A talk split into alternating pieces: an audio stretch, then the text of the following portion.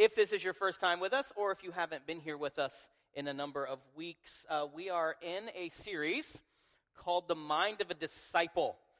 This is a series in which we are looking at some words from Paul in his book uh, Philippians, where we've talked about what it means to have the mind of a disciple. In other words, we've talked about what it means to have the attitude or the mindset of Jesus. Because when we talk about being Christian disciples, that's essentially what we're talking about. We're talking about trying to be like Jesus. It's not complicated, it's actually relatively simple to understand. It may not be that simple to carry out and do, but um, it is pretty simple to understand. And so when we talk about the mind of a disciple, that's what we're talking about. And so a few weeks ago, we looked at three what we called thought qualities that we found in Paul's book to the Philippians in chapter 2.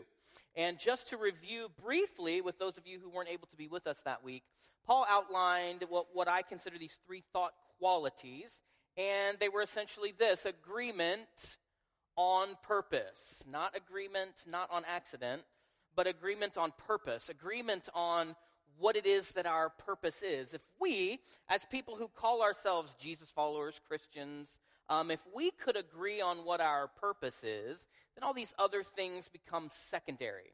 So if we could agree on purpose, then that would go a long way toward us truly becoming disciples of Christ. And so we talked about agreeing on purpose, and last week we talked extensively about this. We talked about this idea of our purpose being to lift high the name of Jesus, that our purpose is to spread the good news of the gospel, and the gospel is this power that God unleashed on the world through the death, burial, and resurrection of his son, Jesus Christ. The power to change everything in the world. If we could get that, if we could agree on our purpose to spread that good news, to make everything about those of you who were here last week, what? What do we make everything about?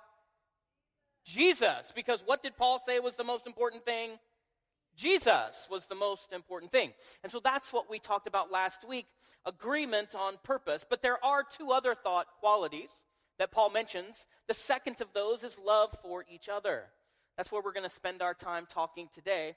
The third thought quality that we'll talk about next week is being united together on purpose. So it's one thing to agree on purpose, it's something different to be united on purpose. And so we will talk about being united on purpose next week. But for this week, what we want to do is we want to spend some time talking about what it means to have love for each other. Now, those of you who attend the church, what I'll say regularly, um, you know that sometimes I do things weird. I do weird things up here. Sometimes I don't follow convention. And this week will be no exception to that. We're going to do something a little bit different. Uh, how many of you are math fans in the house? I, look, I've got to look how quick his hand went up, man. Because um, so we've got some people who kind of like math. Anybody who absolutely does not like math? Just, just okay. Well, a lot more of you just don't like math. Well, um, for those of you who don't like math, look, uh, just deal this morning. This is not going to be complicated or crazy, but it is going. I, I, I have a purpose, so I need you to follow along. Can you all just agree to do that for me? If you don't like math, just, just deal and hopefully you'll see that it, it's going somewhere. Okay? So, so here's what we're going to do. Uh, I'm going to try something new this morning. I've never done this before. It may not work. Okay? But I'm going to try to change the screen behind me with my phone. Okay? Like I said, this may or may not work. If it doesn't work, it's okay. We'll live. Okay? But here we go.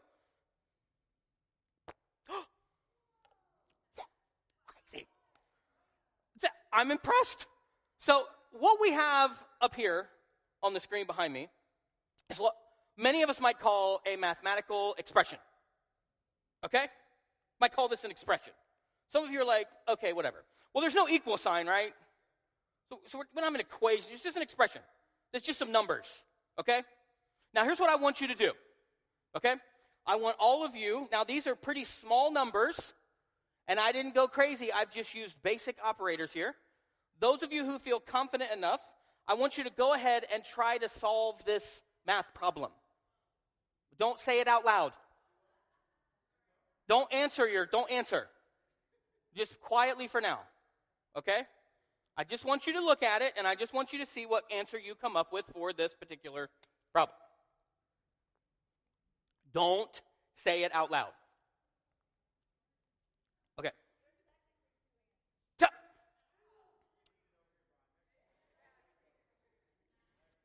Now listen. Okay? Here's the dealio. This is a math problem expression. Does anybody know what we would use to solve this expression or simplify this expression? Google. PEMDAS, somebody said. The order of operations, right? Somebody might say the order of operations. Okay. So, if you're a YouVersion user, okay? I know I say this every week. Some of you are tired of hearing about it. If you're a YouVersion user, there are some notes that go along with this in, in YouVersion. If not, I'm just going to walk through this really quickly. This math expression utilizes the order of operations. And this is something that you learn pretty early on in school. Um, how many of you that are in over here in the youth block do not know about the order of operations? You guys all know about it? Okay, I'm pretty confident that there are probably some kids back in Kidco who have also learned about the order of operations, which is basically this it's a commonplace practice, it's a convention that tells us in what order to do, to execute, if you will, the operators that we see up there. Y'all follow me? See, hundreds of years ago, some mathematicians decided we need to have a conventional way for everyone to do this. What would be the purpose in doing that, folks? So we would just, somebody said to make it difficult. Because we want to be able to come to the same answer, right? So mathematicians decided we should come up with a convention that guides us and tells us in what order we should do the operations. Now, if you look in U YouVersion, for those of you who aren't, I'm just going to tell you what these are. The order of operations is sometimes called PEMDAS, and that stands for this parentheses, okay? And then you have exponents, and then you have multiplication and division, worked from left to right, and then you have addition and subtraction also worked from left to right. That's PEMDAS. So if we were looking up here at this mathematical expression, we would say, well, according to the order of operations, which some people way smarter than us came up with. Do any of, some of you might think, listen, I'm pretty smart, right? But some smart people a long time ago came up with this convention, and we've been using it ever since. Right? So we do our parentheses first, and what do we see in parentheses up there? 1 plus 2. Now that's not complicated, right? So we would come up with 3. So step 1, we've done our parentheses. Now there are no exponents up here, right? So what would we do second? Now, we would do multiplication and division according to PEMDAS, moving in which direction? Left to right. Does anybody disagree?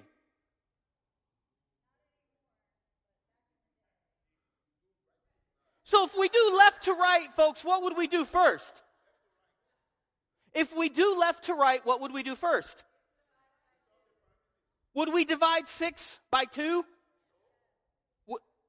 Some of you, yes, which is 3, right? Now, some of you were saying no, and some of you were saying yes. Now, correct me if I'm wrong. But the order of operations seems pretty clear to me. Parentheses, exponents, multiplication, division, left to right, addition, subtraction, left to right. Now, is that complicated to any of us? Some of you are like, it wasn't, but it is now.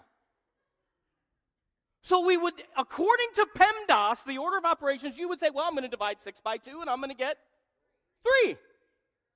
And then what am I going to do? Multiply by 3 to get what? So some of you say what we should do is divide 6 by 2 to get 3, multiply that by 3 to get 9. Some of you are shaking your heads and looking at me like, why would you do that? Right? Well, what are the rest of you saying we should do? So are some of you saying multiply 2 times 3 first? Now, wait a second, that would be moving from right to left. Why would you do that? So listen, I want you all to pick up on this. Are any of you picking up on the fact that there's a clearly defined order of operations and somehow we do not agree? Now, this does not seem that complicated to me. But for some reason, it's complicated. How many of you think, I want to see a show of hands, that we should divide 6 by two first? Okay. Do the rest of you think we should multiply 2 times three first? Okay. Some of you are thinking, why are we even talking about multiplying 2 times 3 first? So there's a parenthesis there, and that number, that 2, well, that 2 tells us that there's another mathematical principle we should be using called distribution, right? Where we're supposed to multiply that 2 times both those numbers inside and add them together before we do anything else. Right? And some of you are like, that is absolutely not correct. And some of you are saying, yes, it is absolutely correct. Now, does the order of operations seem that complicated to any of you? Yes. It didn't at first, but boy, now it does. So, someone said earlier there are technically two answers. Did, did you hear say that? Some of you said the answer is nine. Some of you are probably thinking the answer is one, right? And here's the beauty of it whoever the person was that came up with this math problem is the person who gets to decide whether the answer is one or whether the answer is nine. Now, some of you are like, mm no, that cannot be right. How many of you feel like there must be a right answer? Okay? How many of you think that the answer that you come up with is the right answer?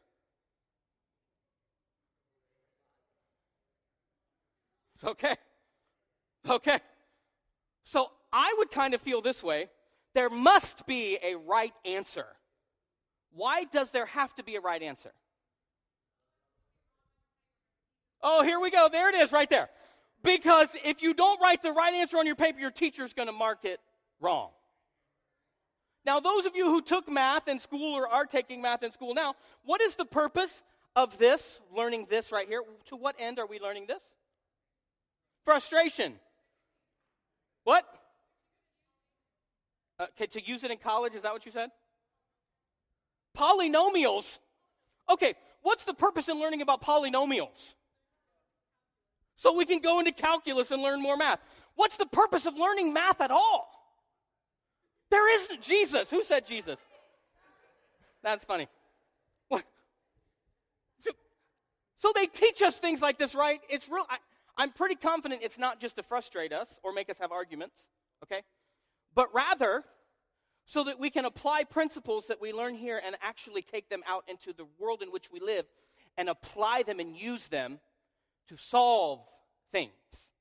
Now, some of you will say, I will never use this in real life. And I would argue with you and say that there may be a time when you will use things like this in real life. I went to my father in law's house this weekend and we put a floor in a bathroom. Now, that may not seem that complicated to you, but it had like 74 angles in it. Okay? I mean, there are angles all over the place in this bathroom. And lo and behold, I used geometry when I was putting the floor in the bathroom. That's a real thing. That really happened. Did we not have to calculate angles? Yeah, we had to figure out angles, which means all that stuff I learned in geometry, I'm never going to use again, but lo and behold, I used it. There may actually be times, folks, depending on what field you go in. Stephen, you're sitting back here. Tell us, have you ever used math in the real world in your job? Yeah, do you use it every day? Yeah. Now, what do you do, Stephen? You're a computer programmer. So you actually use math. Yeah, see, some of you may not use it, but others of you may. Now, here's my point. This really is, I mean, whether the answer is nine or whether the answer is one, I don't really care what the answer is. To be honest with you, if you come up with nine or if you come up with one, doesn't really matter to me.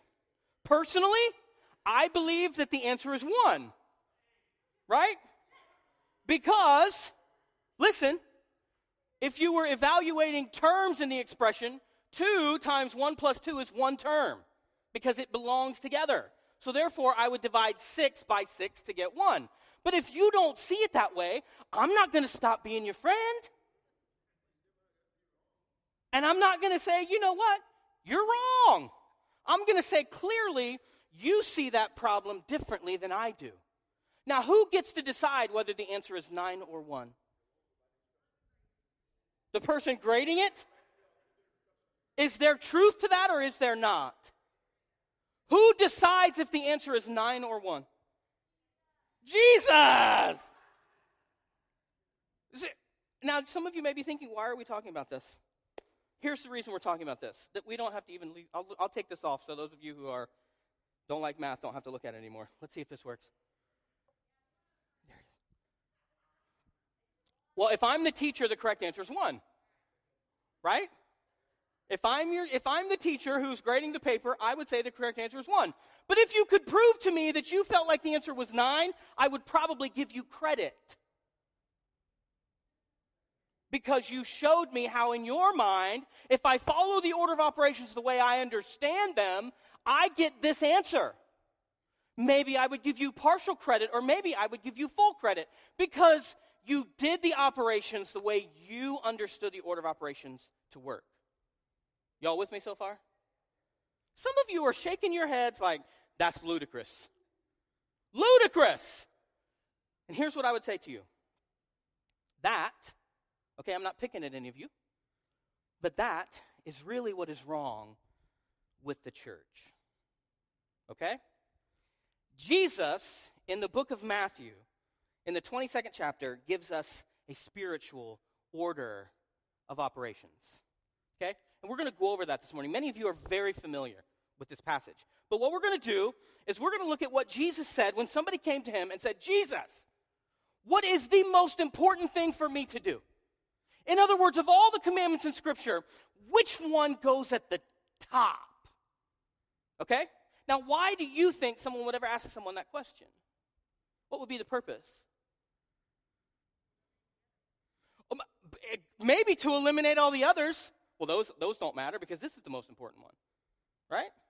What else? Are there any other reasons why we would go to someone and say, Teacher, tell me what is the most important thing for me to do? So maybe I can make sure I'm doing it right? Priorities? We've given all kinds of good answers. Jesus' approach with this question Master, what is the greatest commandment? What is the most important thing for me to do? And Jesus says this Matthew chapter 22, 37 to 40. Some of you know this passage very well. Love the Lord your God with all your heart, all your soul, and all your mind. This is the, those of you who know it, first and greatest commandment. Then he says, but wait, a second one is equally important. Now, what does equal mean? Does it mean the same? Think about that before you answer. The second is equally important love your neighbor as yourself. Then he says this the entire law and all the demands of the prophets are based on these two commandments. Now, if we were talking about a spiritual PEMDAS, a spiritual order of operations, what would we get, folks? In what order are we to carry out the execution? Of no. In what order are we to execute the commands of Scripture? Love God, right? Above everything else. What's next? Love others. And then what comes after that? Everything else. Now, I need you to really stop and think about that for just a moment. Love God first, love people second, and then what comes after that? What is it? Everything else. Now, here's where I'm going with this. We looked at this, the mathematical order of operations, which is pretty concise and pretty clear, and yet we couldn't all agree on an answer. True? Mm hmm. Yeah, we couldn't agree on an answer. Some of us, no doubt, looked around the room at others and thought, that is so stupid that you could come up with that answer. Now, you may not think like they're stupid, right? I'm not saying any of you thought someone was stupid. But you looked at the order of operations and you thought, it is quite clear that the order of operations tells me to do this. There is no room for another answer. And yet, someone else in the room who's looking at the exact same order of operations sees it differently. Yes? So, what do we do? When we're in a situation, now we're going to really expound on that aspect next week when we talk about unity. But here's the reality we have to figure out how to exist in that area, which I will call today a gray area, okay? Because there's black and white, and then there's gray. Now, to me, the order of operations seems pretty black and white, right? It's pretty black and white. Parentheses, exponents, multiplication, division, left to right, addition, subtraction, left to right. Simple, no problem, case closed. Until there's a gray area. And we found one this morning, right? We find a gray area? Now, how many of you think there may be gray areas in Scripture? Some of you don't. That's awesome.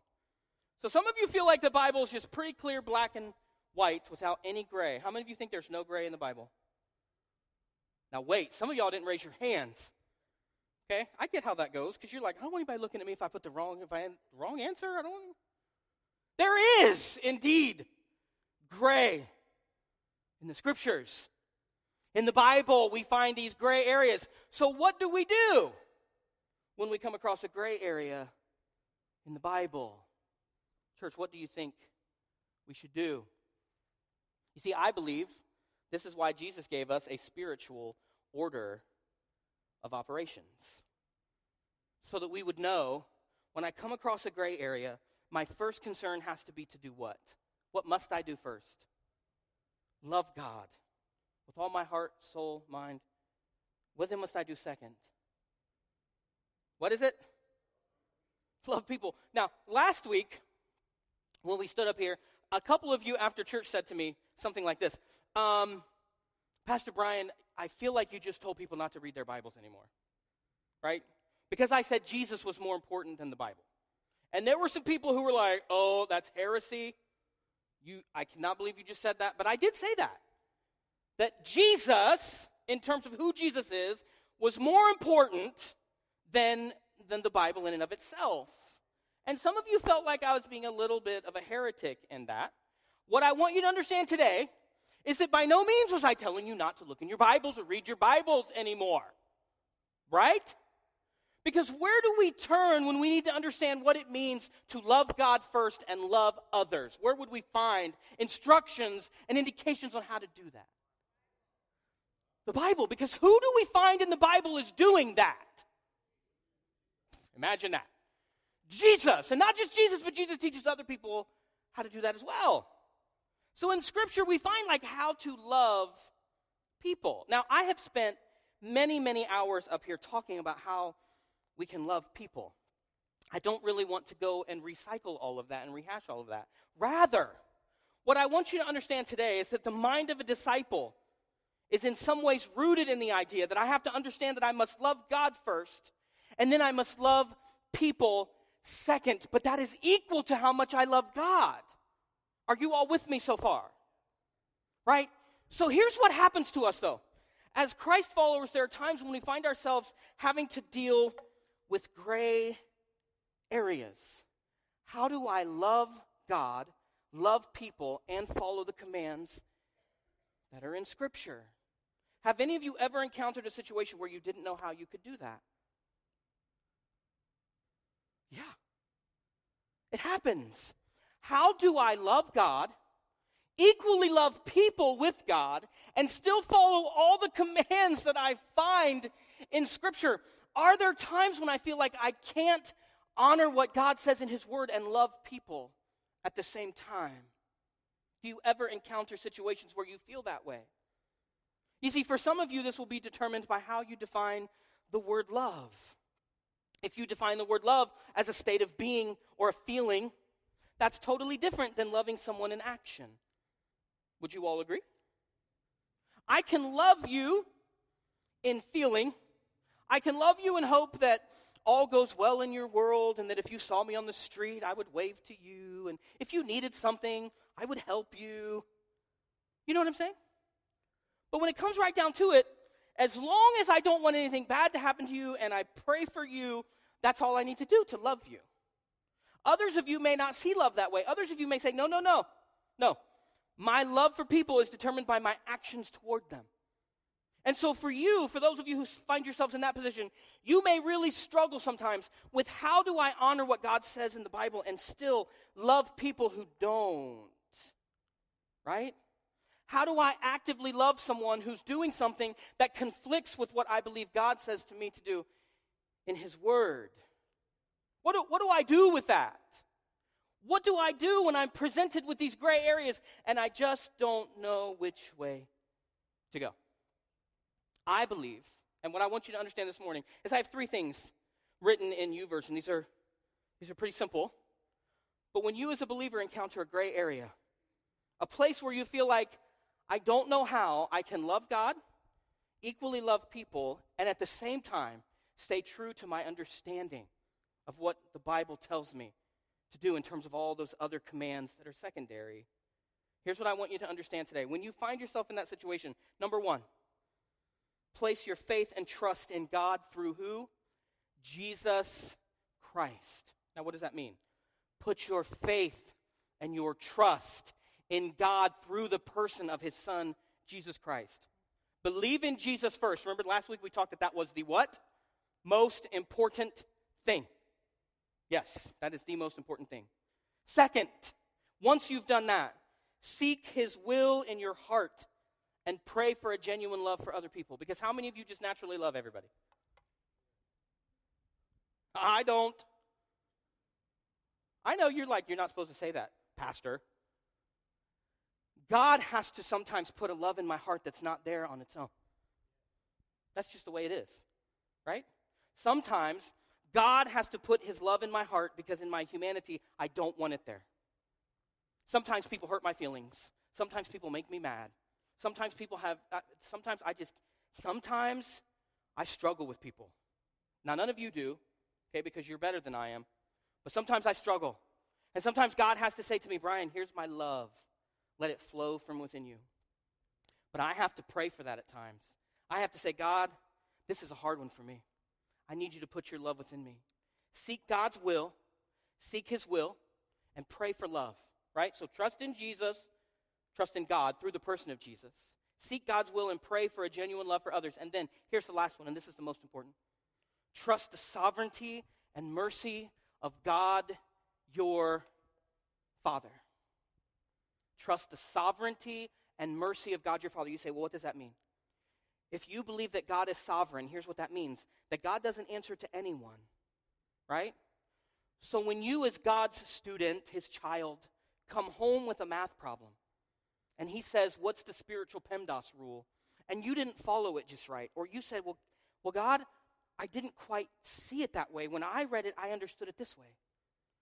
God is what we would call sovereign which means that God has it within his power to look at you and say, you know what? You didn't quite get it the way I got it, but I'm going to give you credit. Now, some of you are thinking, nope, nope, that is not how it works. The Bible is pretty clearly black and white. Right? God says X, Y, and Z. Is God big enough and sovereign enough to look at you and say, you know what? You believed in me. You loved me with all your heart. And then you loved other people, but in this case, you kind of got the priorities a little bit out of whack. But I'm going to show mercy to you. And I'm going to overlook that. I'm going to, because I can, because the blood of my son Jesus washed away your sin. I'm going to forgive you of that. I'm going to consider that you got the problem right, even though you didn't. Now, some of you are like, well, I don't want anything to do with that. Because there's supposed to be a right or wrong answer. If I followed all the rules and I understood PEMDAS and I did this and I did that, why is this person over here who didn't get it right getting the same thing that I'm getting? That's not right. That's not fair. What's really the point of even obeying any of the rules? Because here's the thing, church, here's where we have to come.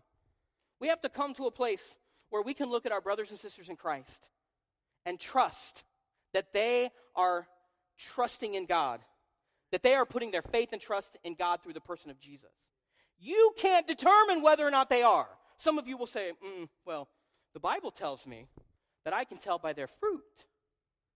Well, what can you tell by their fruit? What exactly can you tell by their fruit? What I'm saying to you is, you cannot make a judgment about whether or not they're seeking God. You can't tell whether or not they're trusting and believing in God through the power of his son Jesus. You may say, well, if they were doing that, then their life would look like this, this, this, this, and this. And I'm saying to you that if somebody comes along and says, hey, I'm really seeking Jesus, I'm seeking God's will, I don't see this the same way you see this. Can I still love you enough? Can I still love you? Yes? Here's a bigger question Let's say somebody in my church family decides to do something that I think is a violation of how I understand Scripture. Here's where it gets really fun, right? And they say, hey, I'll give you an example. Somebody I know, maybe they're a Christian, maybe they're not, okay? They're a teenager, young adult. They get pregnant, they're not married. They're going to have a baby shower, right? We do that in America. We have baby showers. And I say to you, well, listen, I think that's great, but I can't go can't really go to your baby shower. Well, why can't you come to my baby shower? Well, because you got pregnant, you're not married. That's clearly not scriptural. Right? Any of you disagree? I mean, you can. But maybe you say, well, my Bible tells me that this kind of behavior is not condoned in the Bible, so I can't support that. I can't celebrate that. I can't celebrate with you for something that's not scriptural. How could I do that in good conscience? Or, I don't know. The Bible says that, and please don't anybody be offended, please. I'm just, if the Bible says, well, if a man marries a woman who's divorced, causes her to commit adultery, someone comes to you and says, listen, I'm going to get married, and you say, oh, wow, you've been divorced. I can't, I couldn't possibly go to your wedding. That's a violation of how I understand the Bible. And they say, Well, I don't understand. What, like you're, you're my sibling, or you're my child, or you're my close friend, my brother and sister in Christ. And I say, Yeah, but you are doing something that conflicts with my understanding of Scripture. Do I follow PEMDAS? What do I do, church? You see, this is where the gray areas get really complicated. And we say, well, I have to love God first. I can't love God and love you and go to that, thing. I can't do that. Can you? You see, I don't know the answer to that question for you. And I'm not going to try to answer that question for you. What I am going to say is this, though God is sovereign. Yes? And so if I, in my spirit, feel like God, I can love God first and that by loving people equally, I'm going to love them. Even though what they're doing in this case is something that I don't necessarily agree with scripturally. And I may think, well, I don't want to risk my relationship with God. Here's what I'm telling you I believe that the spiritual order of operations tells me to love God first and love people second. And if by loving people second, I get one of those other commandments wrong, God is sovereign and will look down on me and say, you know what? You were trying to love my child. And because you were trying to love my child, you, you, you may have supported something that goes against my teachings and my word. But the reason that you did that was because you're loving my child. Now, I'm not telling you, listen, church, don't any of you think that I'm telling you to just run out and say, well, everything is okay for everybody all the time. Some, sometimes people hear me say something, they're thinking, Brian, you're just throwing all of the Bible and everything out the window. What are you doing? What I'm trying to do is to say to you that the mind of a disciple is one who understands that we must agree on purpose first.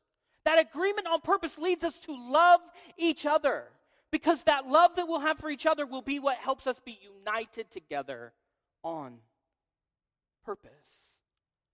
Instead, instead of looking at the Bible and saying, the Bible is just merely the set of rules that God gave us to prove that He's God. Because that's not why I believe God gave us the rules. Earlier, I asked you, why would we learn the order of operations in mathematics? Why would we learn that, church? To what end? So we can use it in the real world, right? Now, how many of you think that God gave us the Bible purely for the purpose of knowing it so that we can take a test sometime? Do any of you think that's why God would give us what he gave us in Scripture? So we can pass his eternal aptitude test? Why then? To what end? Why? Uh, is it so that we can know the right answer? Or is it so we would better know how to execute what he says to do? Love me first, love everyone else second. If you really get down to it, almost all of the commands in Scripture have to do with how to better love God or how to better love people. Almost everything is about how to love God better or how to love people better. And the Bible says, love people equally with loving God. And so, my encouragement to you today is this there's a spiritual order of operations and we should follow it. And we should understand that there are probably going to be times when we're going to get some of those other things wrong. You're probably going to get them wrong, and I'm probably going to get them wrong. But if I am placing my faith and trust in God through the person of Jesus Christ, and I'm truly seeking His will, God is sovereign and will give me mercy if I get some of those things wrong.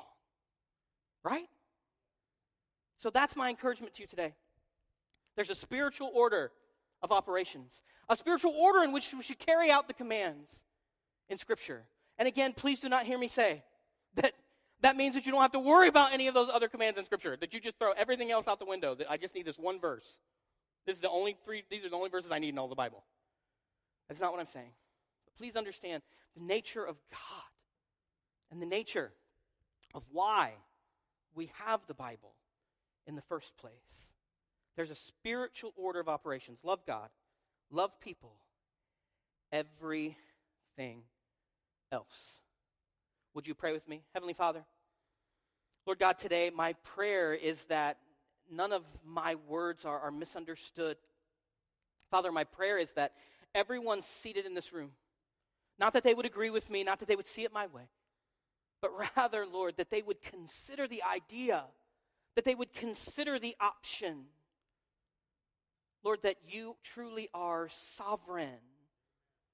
And that God, even though we may not understand how you, how you think and process and do, way we may not understand all of these things, if we place our faith and trust in you through the person of your Son, Jesus, your word tells us that your mercies are new every morning. That there may be times when we get the rest of it wrong. But if we prioritize those two things, that we will be right in your sight. Help us, Father, to be people who love each other, who agree on purpose, and as we'll talk about next week, stand united together in that purpose. Be with us as we leave this place. Be with all those who are not here today. We know of some who are ill and recovering from surgeries. And so, Father, we pray for those families. We love you. We praise you, Father. We ask all of these things in your name this day. Amen. Thanks for being here. I hope that you will come back and join us next week as we finish up our series, The Mind of a Disciple.